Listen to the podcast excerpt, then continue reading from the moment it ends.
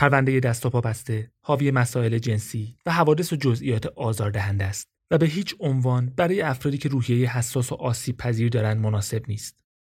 لطفا هر جایی که فکر کردید این پرونده داره اذیتتون می‌کنه بلافاصله پخش اون رو متوقف کنید. Yeah, we don't want to do anything to scare your children. That's the last thing we want to do. We don't want to scare anybody. سلام به پادکست آخرین شاهد روایتی داستانی از پرونده های جنایی واقعی خوش اومدید. من شیتسا یکی از شنونده های این پادکستم و شما رو به شنیدن دومین قسمت از پرونده دست و پا دعوت می‌کنم.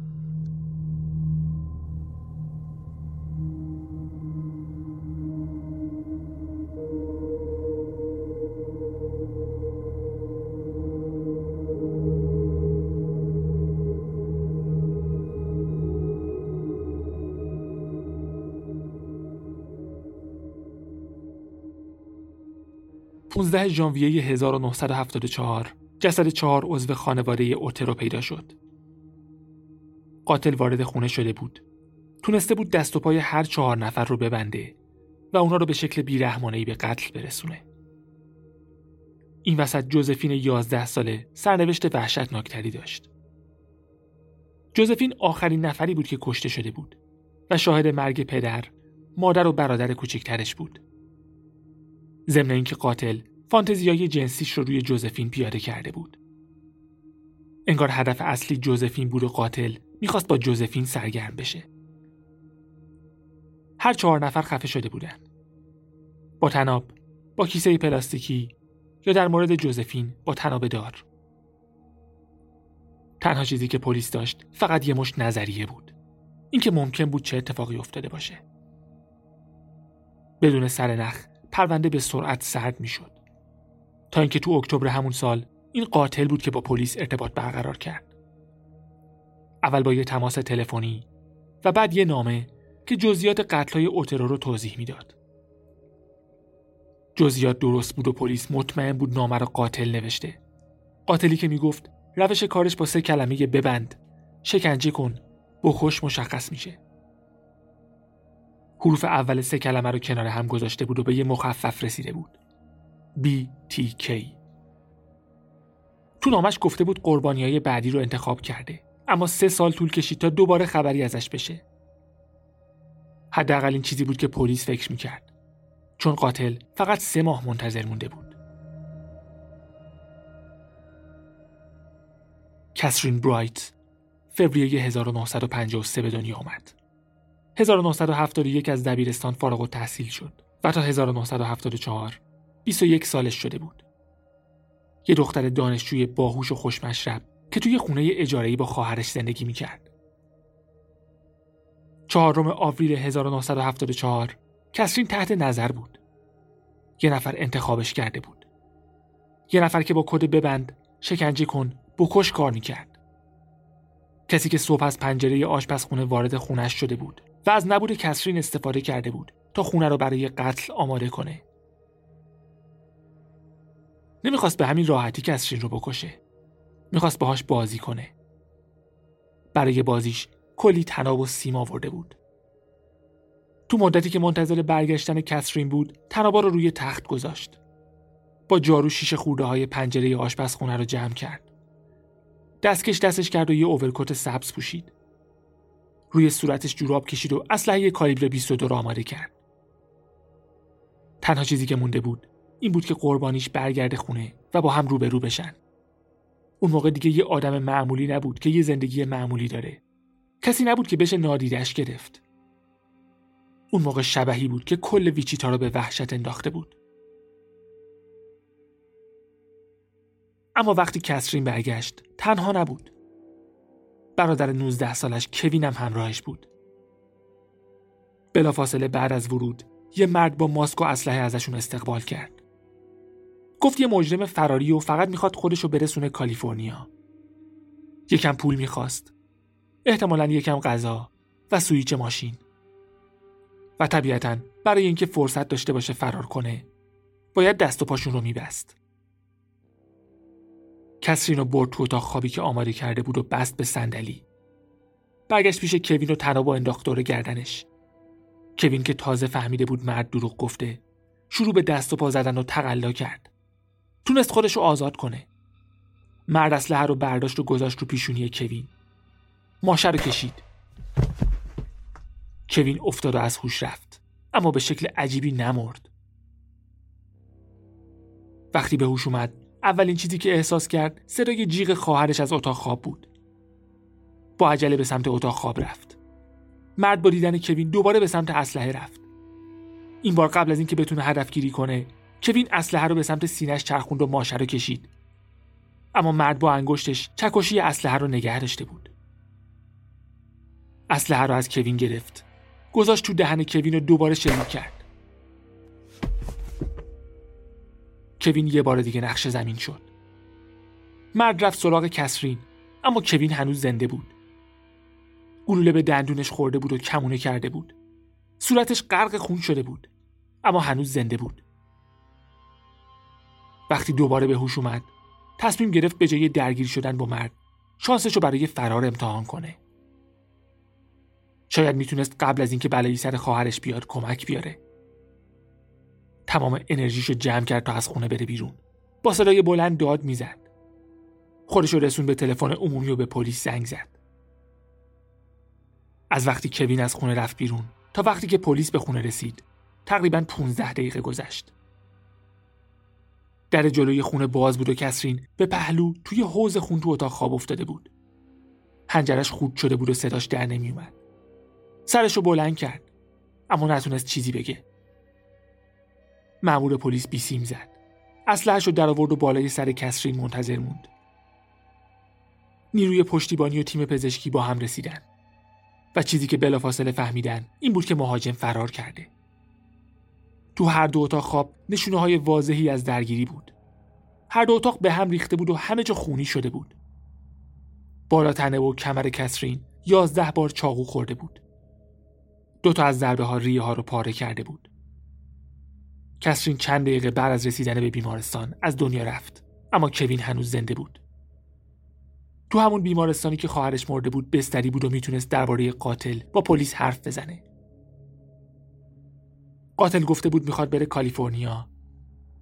یه مرد با موهای تیره تقریبا 25 ساله شکمدار سفید پوست 180 سانتی متر قد با سیبیل کلفت. اما خیلی از پلیسا و کاراگاه ها نمی‌تونستن به حرفش اعتماد کنن. فکر می‌کردن ممکنه آسیبی که تو اون حمله بهش وارد شده باعث بشه اتفاقات رو درست به خاطر نیاره. قاتل هیچ وقت مسئولیت اون حمله رو به عهده نگرفت. هیچ وقت بهش افتخار نکرد و هیچ وقت دربارش صحبت نکرد.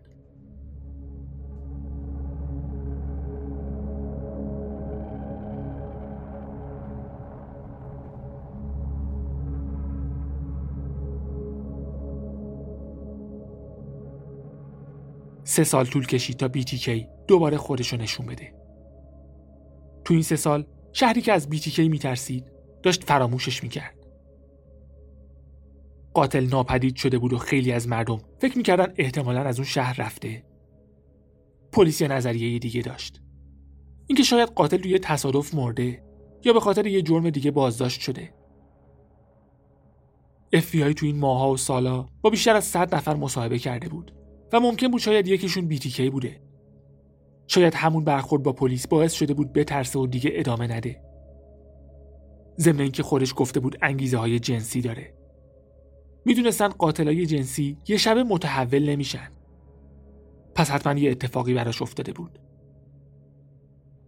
17 مارس 1977 همه این نظریه ها باطل شد.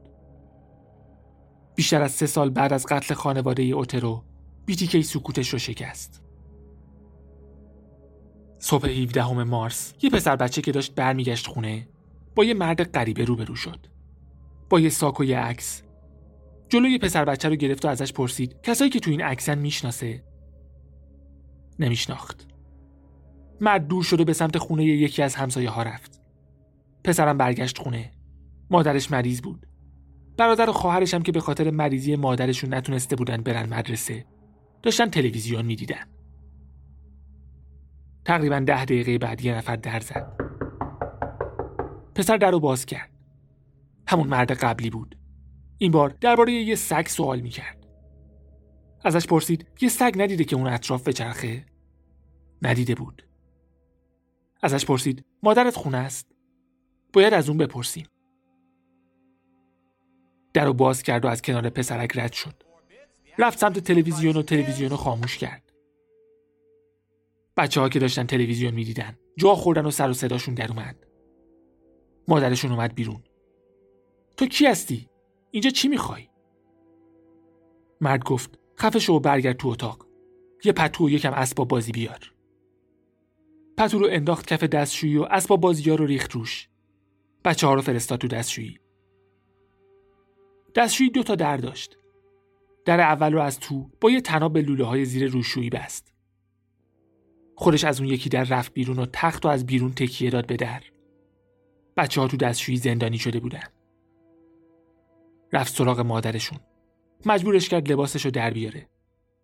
از ساکش نوار چسب در آورد و شروع به بستنش کرد. دستاش رو پشتش بست و با صورت انداختش رو تخت. یه تناب انداخت دور گردنش. یه کیسه هم کشید روی سرش. بچه ها بعد از چند دقیقه تلاش تونستن خودشون رو آزاد کنن. وقتی از دستشویی اومدن بیرون مادر بیجونشون روی تخت افتاده بود. دویدن بیرون و از همسایه ها کمک خواستن. وقتی تیم پزشکی رسید فکر کردن می‌تونن مادر بچه ها رو احیا کنن چون زیاد از مرگش نگذشته بود. دست و پاشو باز کردن و آوردنش تو اتاق نشیمن اما فایده ای نداشت. پلیس با بچه ها مصاحبه کرد. می‌گفتن قاتلی مرد سفید پوست با موهای تیره بوده سی تا چهل ساله با شکم بر اومده 17 مارس 1977 BTK شرلی ویان را تو خونش کشت در حالی که بچه هاش تو دستشویی زندانی کرده بود. بعدا معلوم شد عکسی که همراه مرد بود عکس زن همسایه و پسرش بوده که تو همون خونه ای زندگی می‌کردن که مرد بعد از حرف زدن با پسرک به سمتش رفته بود. هدفش یه مادر جوون بود که هر روز برای نهار برمیگشت خونه اما اون روز به هر دلیلی برنگشت. قاتل در زده بود اما کسی خونه نبود. خودشو آماده کرده بود یه نفر رو بکشه و تنها راهی که اون حس لعنتی از بین می‌رفت این بود که واقعا یه نفر رو بکشه رفت سراغ خونه پسرک چون می‌دونست یکی اونجا هست این سرنوشت عجیب خانواده ویان بود اگه بیتیکی هدف اصلیشو پیدا می‌کرد یا اگه شرلی مریض نبود و بچه ها رو برای رفتن به مدرسه آماده می‌کرد اگه بیتیکی اون پسر بچه رو تو خیابون نمی‌دید می‌رفت یه جای دیگه یا شاید کلا منصرف می‌شد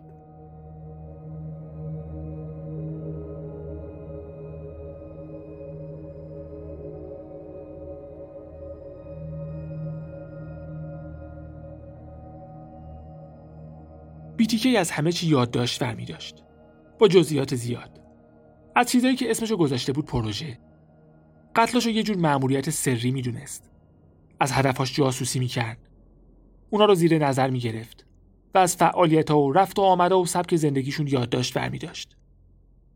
مأموریت سریش این بود که وارد خونشون بشه. اونا رو به وحشت بندازه و بکشه. قتل کاترین پروژه چراغ خاموش بود. پروژه بعدی پروژه فاکسی بود. نانسی فاکس 25 ساله یه زن سخت کوش و شوخ بود. روزا تمام وقت توی شرکت ساختمونی کار می‌کرد و شبا توی جواهر فروشی. همسایه ها می‌گفتن یه آدم تنها بود و به ندرت دوستی داشت. 9 دسامبر 1977 یه تماس از تلفن عمومی گرفته شد. یه جسد تو شماره 843 South Pershing پیدا می‌کنید. نانسی فاکس پلیس ساعت هشت و نیم صبح به آدرسی رسید که مرد ناشناس داده بود. پنجره پشتی خونه شکسته بود. سیم تلفن قطع شده بود و قفل در جلو باز بود. تو اتاق خواب master جسد نیمه برهنه نانسی فاکس روی تخت افتاده بود. دستاش با یه جوراب نایلونی پشتش بسته شده بود. لباس زیرش تا زانو پایین اومده بود. یه لباس خواب دور مش پاش بسته شده بود و مدت زیادی از مرگش میگذشت. در حدی که یه تیکه های از بدنش سیاه شده بود. یه جوراب شلواری تو دهنش بود. یه جوراب شلواری دور گردنش پیچیده بود. خون دور بینی و دهنش خوش شده بود. کیفش روی میز اتاق نشیمن بود و گواهی نامش غیب شده بود. تجاوزی در کار نبود اما چند تا اثر انگشت و اثر کف دست نصف و نیمه روی بدنش پیدا شد. پلیس می‌گفت قاتل احتمالا قبل از برگشتن ننسی از همون پنجره شکسته وارد شده. دمای خونه رو بالا برده تا هوای سردی که از پنجره میومد تو خونه رو سرد نکنه. ننسی رو تهدید کرده بود. کشته بود. نزدیک جسدش خود ارزایی کرده بود. بعد جسد رو تو حالتهای مختلف گذاشته بود و ازش عکس گرفته بود. گواهی نامه و یه سری لباسی رو هم یادگاری برداشته بود و صبح روز بعد توی تماس هفت ثانیه ای از تلفن عمومی خبر داده بود. اون تماس هفت ثانیه ای بارها و بارها تو اخبار پخش شد تا شاید کسی بتونه صداشو شناسایی کنه. اما سر نخ خاصی به دست نیومد. آخرین روز ژانویه 1978 تقریبا دو ماه بعد از قتل ننسی قاتل یه نامه برای یه روزنامه محلی فرستاد اما خبرش کار نشد پس دهم فوریه یه نامه دیگه به شبکه تلویزیونی KAKE فرستاد با یه نقاشی از یه زن که دست و پاش بسته شده و روی یه تخت افتاده. نامه پر از غلطای نگارشی و املایی بود. خیلی ها معتقدن BTK اونقدر که تو نامه هاش نشون می‌داد احمق نبود. بلکه اونقدر باهوش بود که جمله ها رو بشکنه و غلط بنویسه تا هم احمق به نظر بیاد. هم پلیس نتونه از روی لحن جمله ها درباره شخصیتش چیزی بگه. تو نامه نوشته بود به نظرم جالب نبود که درباره شعر ویان چیزی تو روزنامه ننوشتید. تقصیر رئیس پلیسه که می‌خواد همه چیزو ساکت نگه داره. نمی‌ذاره مردم بدونن یه جانی داره آزادانه میچرخه و زنا رو خفه می‌کنه. هفت نفر تو خاکن. بعدی کیه؟ باید چند نفر رو بکشم تا اسممو تو روزنامه بنویسن یا کل کشور بهم توجه کنن. پلیس فکر می‌کنه این قتل ربطی به هم ندارن؟ درسته مهماتشون فرق داره اما یه الگو دارن. دست و پای قربانی ها بسته شده. بیشترشون زن بودن. تلفن قطع شده. قاتل با خودش تناب آورده. علایق سادیستیک داشته و درگیری در کار نبوده. هیچ شاهدی نیست به جز بچه های ویان. خیلی خوششانس بودن که یه تماس نجاتشون داد. می‌خواستم پسرا رو با چسب ببندم و روی سرشون کیسه بکشم. مثل جوزف و شرلی. و بعد دختره رو دار بزنم. خدای من عجب آرامش جنسی داشت. وقتی جوزفین رو دار زدم واقعا لذت بردم. با چشمای باز و وحشت زده بهم خیره شده بود. طناب سفت‌تر و سفت‌تر می‌شد. شما این چیزها رو نمی‌فهمید چون تحت تاثیر عامل مجهول نیستید.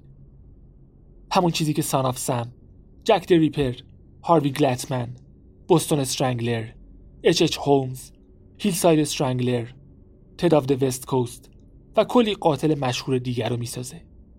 به نظر شما بیمعنیه اما کاری از دست ما بر نمیاد.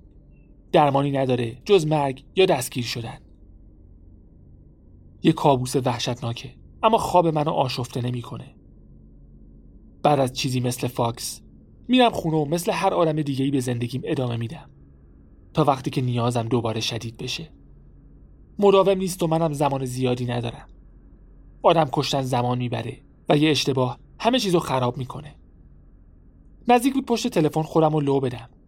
اگرم تایپ می‌کردم ممکن بود ردشو بگیرید. پس نامه دست نویس دادم. یه شعر کوتاه یه نقاشی. شاید بعدا یه عکس واقعی یا یه نوار صوتی. از کجا می‌خواید منو بشناسید؟ قبل از قتل یا قتلا یه کپی از BTK می‌گیرید. اما کی می‌دونه BTK واقعی کجا ظاهر میشه؟ امیدوارم شما اون آدم بد شانس نباشید. پی نوشت چطور یه اسم برام بذارید؟ هفته رفته و کلی مونده. من اینا رو دوست دارم. شما چی؟ BTK Strangler. Wichita Strangler. Strangler شاعر. Bondage Strangler. Wichita Hangman. Wichita Executioner شماره پنج. شما انگیزه و قربانی رو حدس بزنید. شماره 6 شرلی ویان رو پیدا کردید. روی شکم روی تخت نامرتب تو اتاق خواب شمال شرقی. دستاش با نوار چسب و تناب سیاه پشتش بسته بود. ران و مچ پا با چسب سیاه. مچ پاش با تناب سیاه به پایه غربی تخت بسته شده بود. کیسه پلاستیکی روی سر. پا به رهنه مریض. یه لیوان آب و یکی دوتا سیگار. خونه کاملا به هم ریخته بود. تو دستشویی اسباب بازی بود. تخت به در شرقی دستشویی تکیه داده شده بود. انتخاب تصادفی با کمی آماده سازی. انگیزه عامل مجهول. شماره هفت نانسی فاکس روی شکم روی تخت مرتب تو اتاق خواب جنوب غربی. دستاش با جوراب شلواری قرمز پشتش بسته شده بود. پاها جفت شده با لباس خواب زرد. نیمه برهنه. لباس زیر روی زانو. خونه و لباساش کاملا مرتب بود. کیف تو آشپزخونه کت سفید تو اتاق نشیمن. دما تقریبا 90 درجه فارنهایت. لکه منی روی لباس آبی. گواهی نامه گم شده. انتخاب تصادفی با کمی آماده سازی. انگیزه عامل مجهول. شماره هشت. شاید در حالی پیداش کنید که با تناب یا سیم دار زده شده. دستاش پشتش بسته شده. تصادفی انتخاب میشه. با کمی آماده سازی. انگیزه عامل مجهول. و یه شعر با عنوان مرگ برای ننسی. یه قسمتش نوشته بود. آرواره هایتان را پر می کنم تا نتوانید حرف بزنید. پاهایتان را میبندم تا نتوانید راه بروید.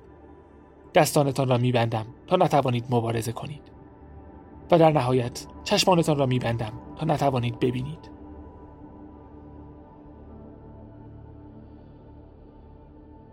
همون شب رئیس پلیس ویچیتا تو ساختمون تالار شهر یه بیانیه خوند. هدف از این کنفرانس خبری اینه که به مردم درباره یه مسئله مهم هشدار بدیم. چندین فقره قتل که تو شهر ما اتفاق افتاده. همونطور که می‌دونید ژانویه 1974 چهار عضو خانواده اوترو به قتل رسیدن مارس 1977 شرلی بیان کشته شد و دسامبر 1977 نانسی فاکس به قتل رسید. امروز شبکه KAKE یه نامه به من داد که نویسندش مسئولیت قتل خانواده اوترو خانم فاکس و خانم ویان رو به عهده گرفته. علاوه بر این هر کس که این نامه را نوشته مسئولیت قتل هفتم رو هم قبول کرده.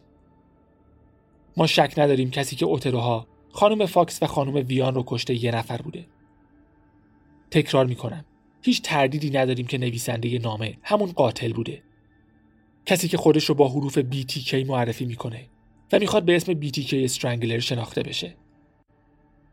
می‌خوایم از تک تک شهروندان این جامعه کمک بگیریم. اداره پلیس ویچیتا تلاش برای حل این پرونده رو شروع کرده و برخی از اقداماتمون این بوده. یک مامورای یونیفرم پوش بیشتری تو خیابون حضور دارن. دو یه ستاد ویژه از کارگاه های اصلی پرونده تشکیل شده. سه یه خط تلفن 24 ساعته برای تماسهای مردمی در نظر گرفته شده. چهار از دادستان کل کلانتر و متخصصین رفتارشناسی کمک می‌گیریم و با این حال از هر کمکی استقبال می‌کنیم. می‌دونم سخت ازتون بخوایم آرامشتون رو حفظ کنید اما دقیقا همین رو ازتون می‌خوایم. وقتی چنین آدمی تو جامعه آزادانه میچرخه لازم احتیاط کنید و هوشیار باشید. بیانیه پلیس به سرعت به مهمترین خبر کل کشور تبدیل شد. همه فهمیدن بیتیکی داره مردم رو تو ویچیتا شکار می‌کنه. خیلیا حدس می‌زدن ممکنه کی باشه و چطور و چرا قربانیای به خصوص رو شکار می‌کنه. اطلاعات دیگه ای که رئیس پلیس تو بیانیه داد این بود که قاتل قبل از ورود به خونه و حمله به ساکنین سیم تلفن رو قطع می‌کنه. به خاطر همین مردم مخصوصا زنای مجردی که تنها زندگی می‌کردن کارهای امنیتی ویژه‌ای می‌کردن. وقتی می‌رسیدن خونه سری گوشی رو بر می داشتن تا ببینن بوغ داره یا نه. خیلیا قبل از رسیدن از یه جای دیگه به خونشون زنگ می زدن تا ببینن تلفنشون زنگ می‌خوره یا نه. تقاضا برای چشمی در، قفلای ایمنتر، اسلحه و سگم زیاد شده بود.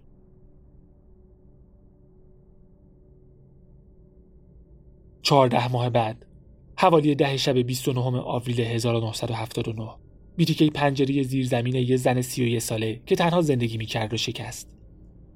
اسمش آنا بود. خونش نزدیک دو کیلومتر با خونه نانسی فاکس فاصله داشت. BTK رفت تو خونه و منتظر موند تا قربانیش برگرده. کنار یه تخت یه مقدار طناب و یه دسته جارو گذاشت. آنا با دوستاش رفته بود بیرون و دوستاش رسوندنش خونه. از ماشین پیاده شد. رفت سمت در. کلیداشو از کیفش در آورد برگشت سمت دوستاش تا براشون دست تکون بده. می‌خواست کلید بندازه که صداش کردن. چرا نمیای با هم یه قهوه بخوریم؟ کلیدا رو گذاشت تو کیفش. سوار ماشین شد و رفت. بیتیکی همینطور که انتظار می‌کشید عصبانی تر می‌شد.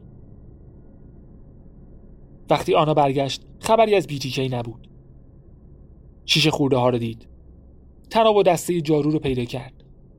گوشو رو برداشت تا به پلیس زنگ بزنه. اما بوق نداشت.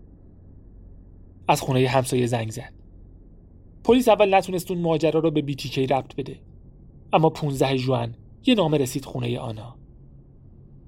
داخل پاکت. یه تیکه لباس و یه تیکه جواهرالات بود که از خونه آنا دزدیده شده بود.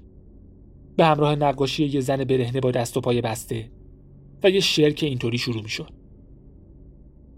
نقشه بینقص از لذتی انحراف آمیز. جسورانه در شبی بهاری. اوه آنا چرا نیومدی؟ تا هفته آینده و سومین قسمت از پرونده دست و پا بسته یه سری به سایت آخرین شاهد بزنید. چون قرار از این به بعد از برگه دیدنی ها به ویدیوهای جنایی جذاب با زیرنویس اختصاصی آخرین شاهد دسترسی داشته باشید. معمای هتل بلودیر اولین قسمت از جدیدترین فصل مجموعه مشهور پرونده های حل نشده است که ساخته شرکت نتفلیکس و به قتل مرموز ری ریورا تو سال 2006 پرداخته. می‌تونید این مستند رو با مبلغ ناچیزی خریداری کنید و با این کارتون از فعالیت های بیشتر ما حمایت کنید. لینکش رو تو توضیحات این اپیزود گذاشتیم. امیدوارم خوشتون بیاد مراقب خودتون باشید و به امید دیدار inside. The danger gets me high. Can't help myself. Got secrets I can't tell. I love